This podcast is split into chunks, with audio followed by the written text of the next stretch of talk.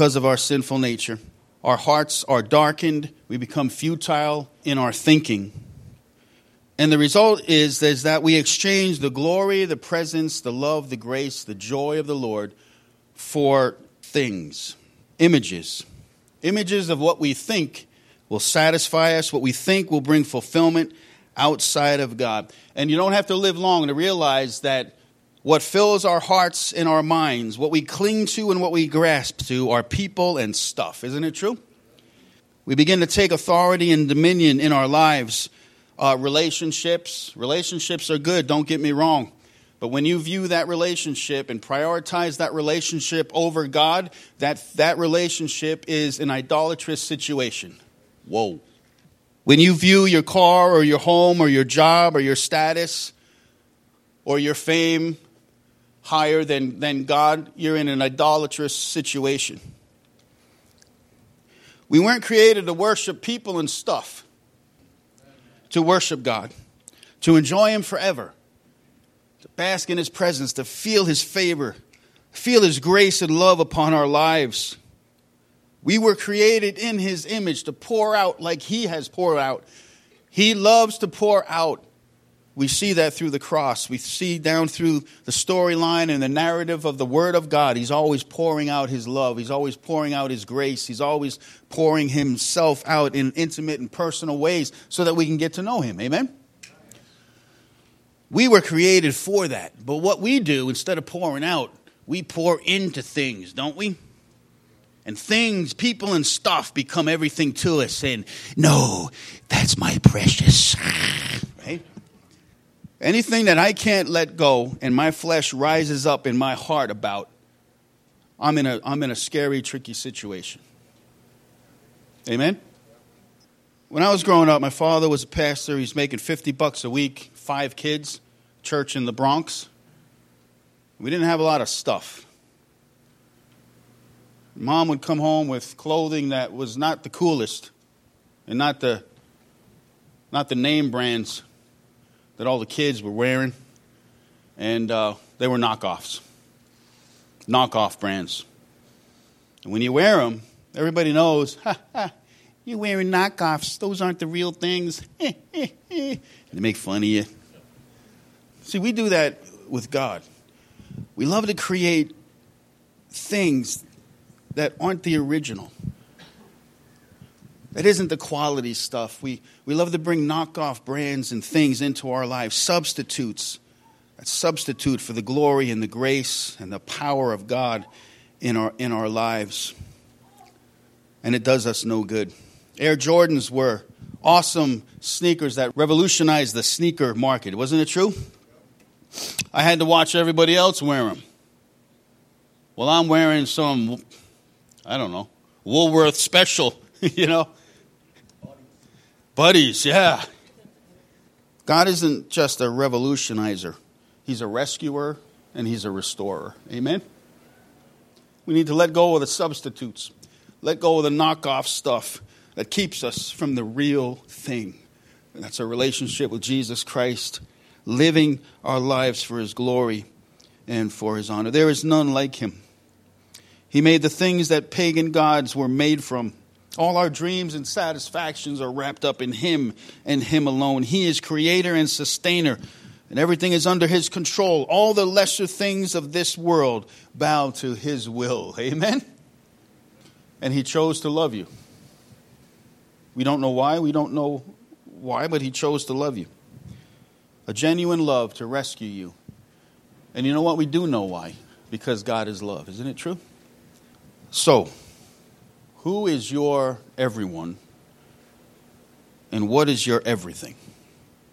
God's in control of that. He's creator and sustainer of all your who's and what's, and all your people and all your stuff. Hand Him back everything in your life. Give it over to Him. Amen. Let Him rule and reign in everything. And allow yourself to live in the image and the power and the grace of the glorious God to live out your, the rest of your life for the glory of Jesus Christ. Hand it all back to Him, friends. Is there something today that you have that you, you really you really love, and it was if it was taken from you, you'd really, really be in a sore situation. Amen. You know, when guys buy a new car, I, lo- I love it because they go to the store and they get out of the car, and then you can, you can tell as they're walking away, he's going to look back. He's going to look back. And there's the look back, right?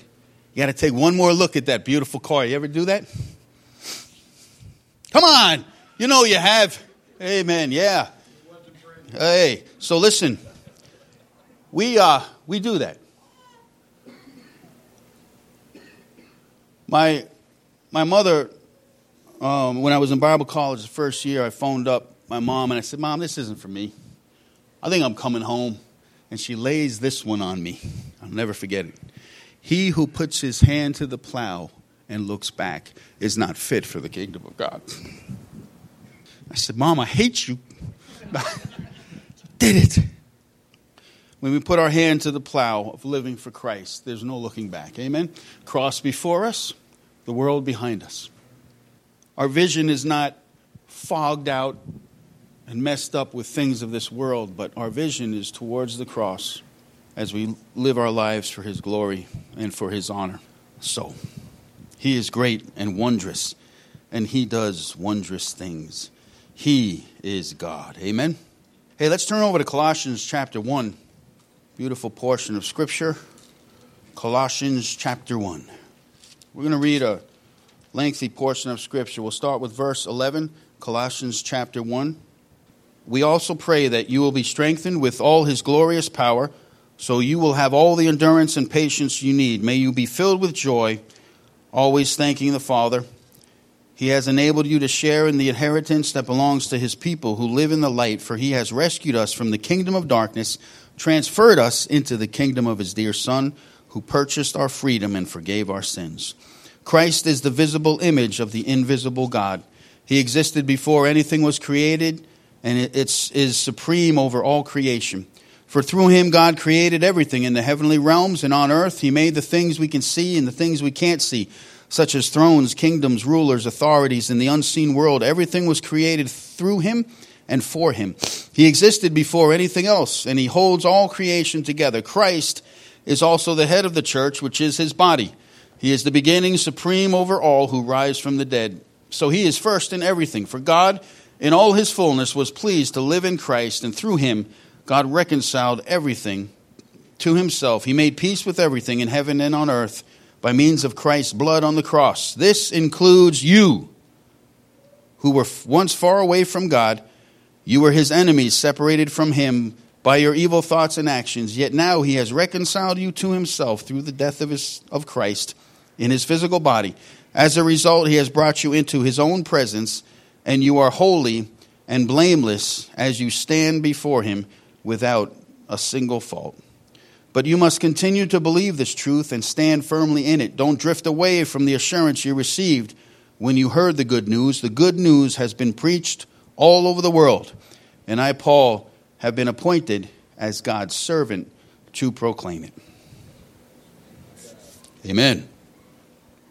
Have you ever wondered, is there really a God?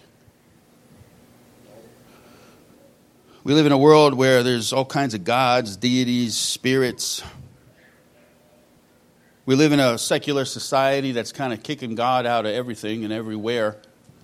Uh, you don't have to go too far to realize that uh, secularism is uh, casting uh, Christian thought, Christian experience, a biblical worldview out of our society. That's no problem.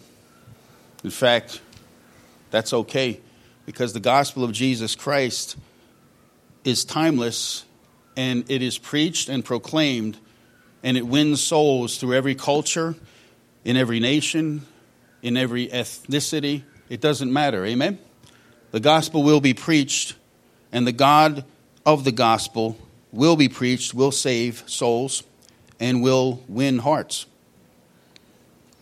Have you ever wondered, uh, Adam and Eve, really? Splitting the Red Sea, really? Jesus born of a virgin, really? The story of who God is and what He's done through Jesus Christ kind of sounds far fetched, isn't it? But consider the complexities of our bodies, how we operate.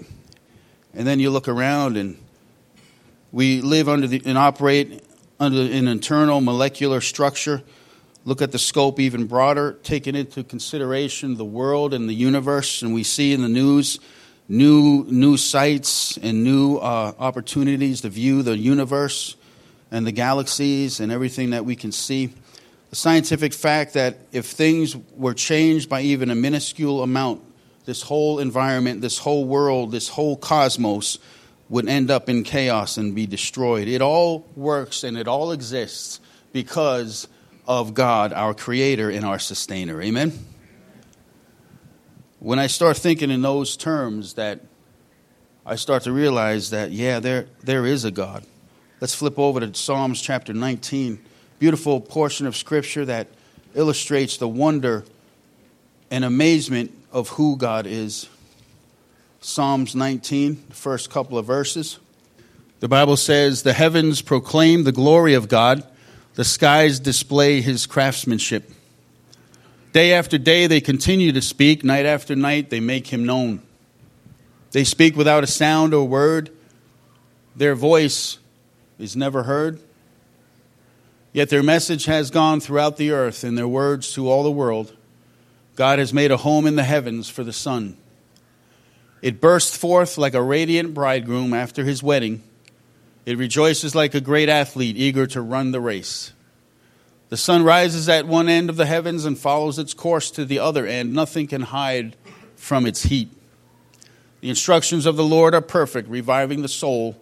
The decrees of the Lord are trustworthy, making wise the simple. Isn't it true when you when you look at creation, you understand that there is a God the wonder and amazement of the universe kind of sparks in your heart and life. Um, Stephanie has told me time and time again of her um, coming to know Christ. She's felt the wooing of the Holy Spirit upon her life, and she's driving down this, the uh, road and she sees the beautiful sunset in the mountains of Canada, and she literally said to God, Not yet, God, not yet. Because she knew that God was speaking to her, bringing her to God through the revelation of God as creator. Amen?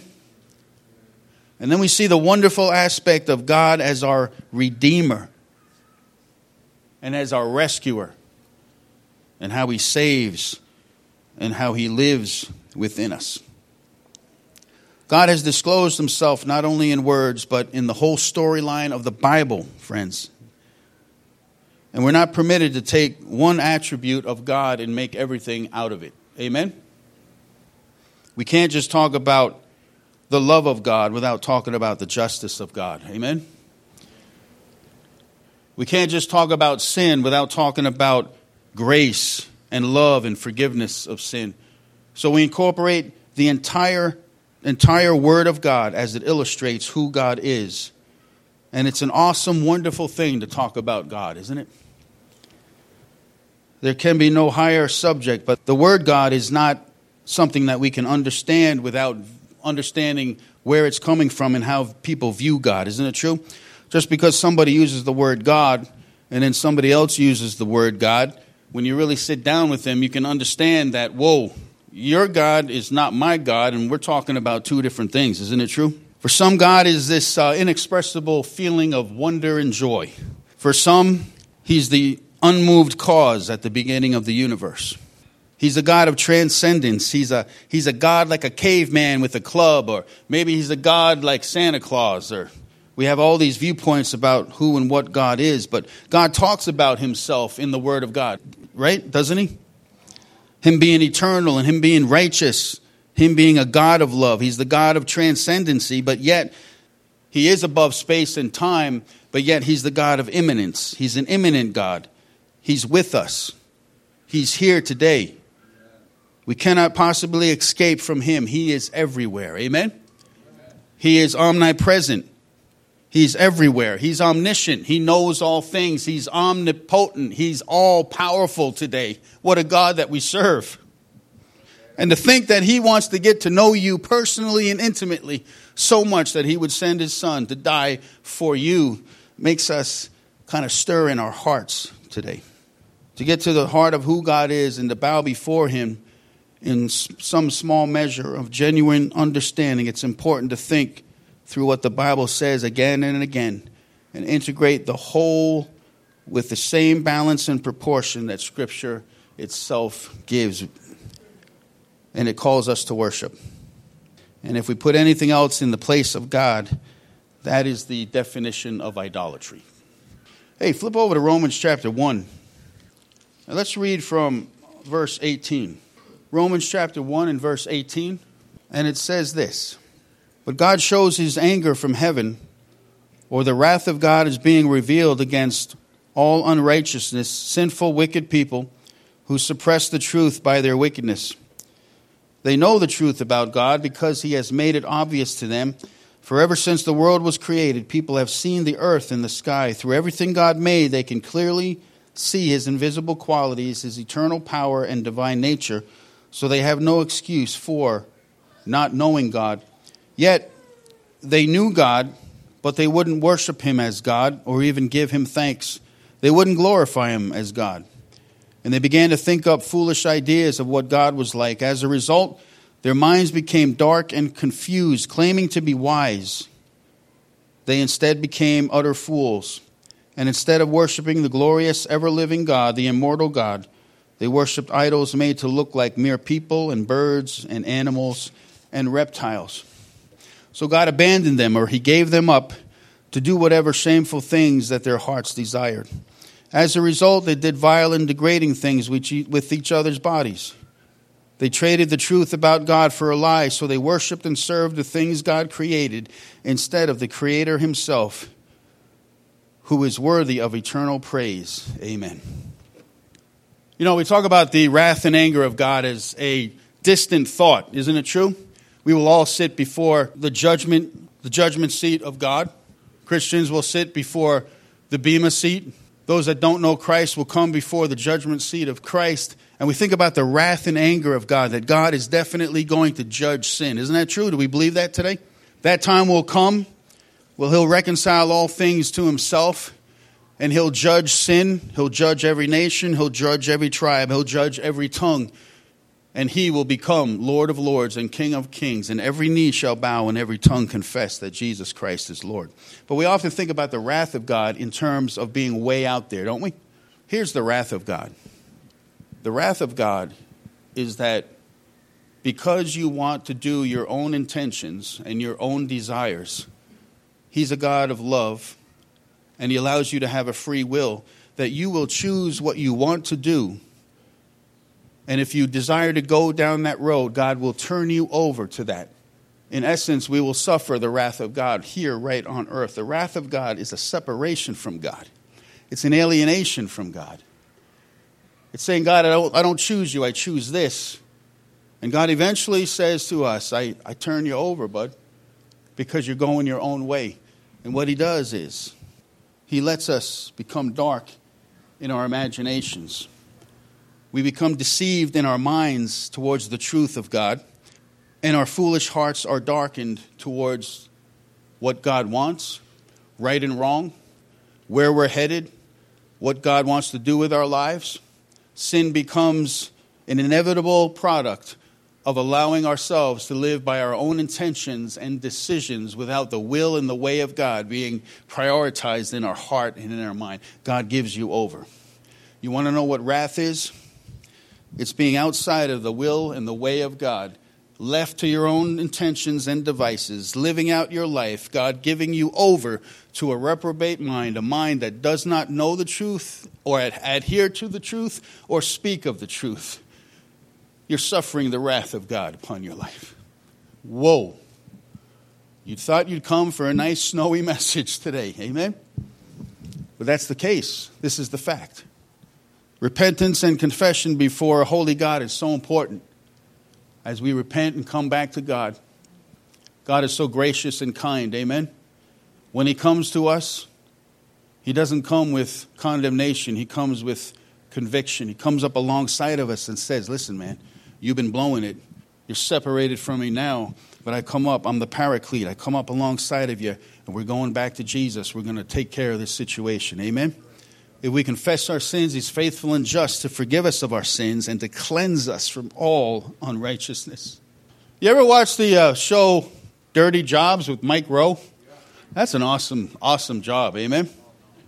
But what he puts himself through is just unbelievable, isn't it? But after the thought, when he's filled with like muck and mire and sometimes animal stuff all over him, and he's just sitting there like, oh. imagine the feeling he has when he goes back to his place, maybe hotel, takes a shower, washes all that gook and grime off, and he's clean and he's free.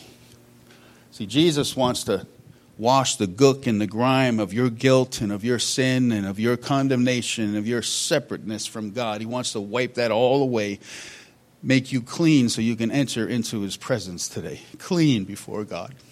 Clean. Righteous in His sight. He who know no sin became sin for us so that we might become the righteousness of God. What is God? He's a holy God. He's the creator and sustainer. He's good, he's just, He's unchangeable. He's true. But one day we'll stand before Him, not with a righteousness of our own, but a righteousness that Christ gives us. And when He sees the righteousness of Christ upon you, He says, Enter in, my child. My son bought your salvation. Come on in. Amen? We're, we're anchored in, in God this year, guys. It's going to be a year of revelation, going to be a year of confession, it's going to be a year of repentance.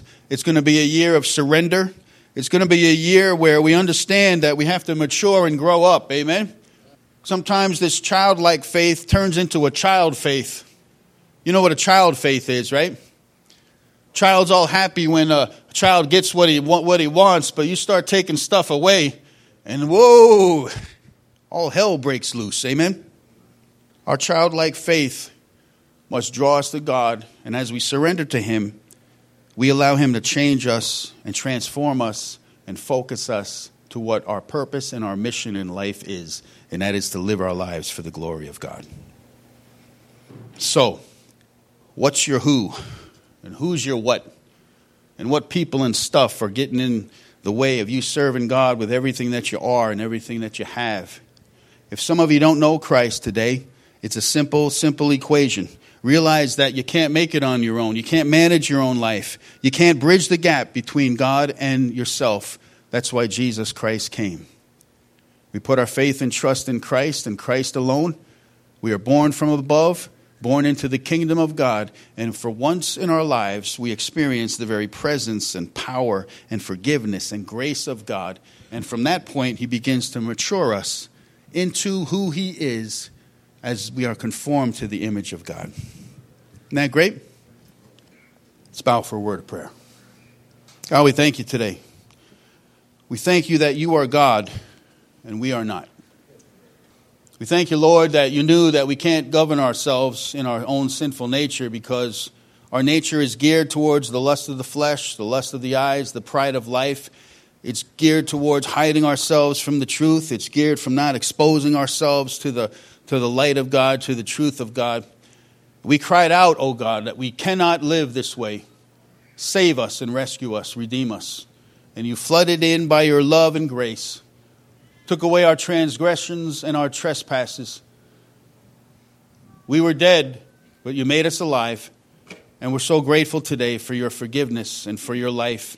And now, O God, we pray that we'll ever keep our eyes upon you nothing between our soul or our Savior, nothing in the way of becoming everything that you want us to become.